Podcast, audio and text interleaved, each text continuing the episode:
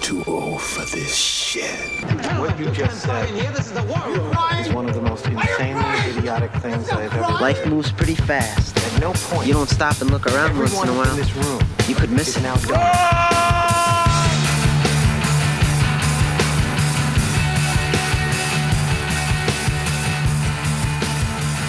We are too old for this shit. I am Chris, better known as Peapod.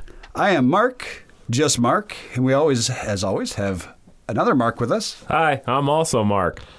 We call him Marktron to keep it simple for everybody. But this is not a simple show. This is items, stories. We're sharing our thoughts on the world around us and what makes us feel old and what makes us feel young in this crazy time right now. I disagree. This is a simple show. We talk about Simple men, simple minded. Uh, Simple man. Yeah, yeah. We talk. It's a simple show talking about complex issues, There you go. That seems about how we're getting old. The tagline, I think, kind of sums it up. It is. It's just um, what is what, what what is it? it's uh, too old for this shit. No, not the.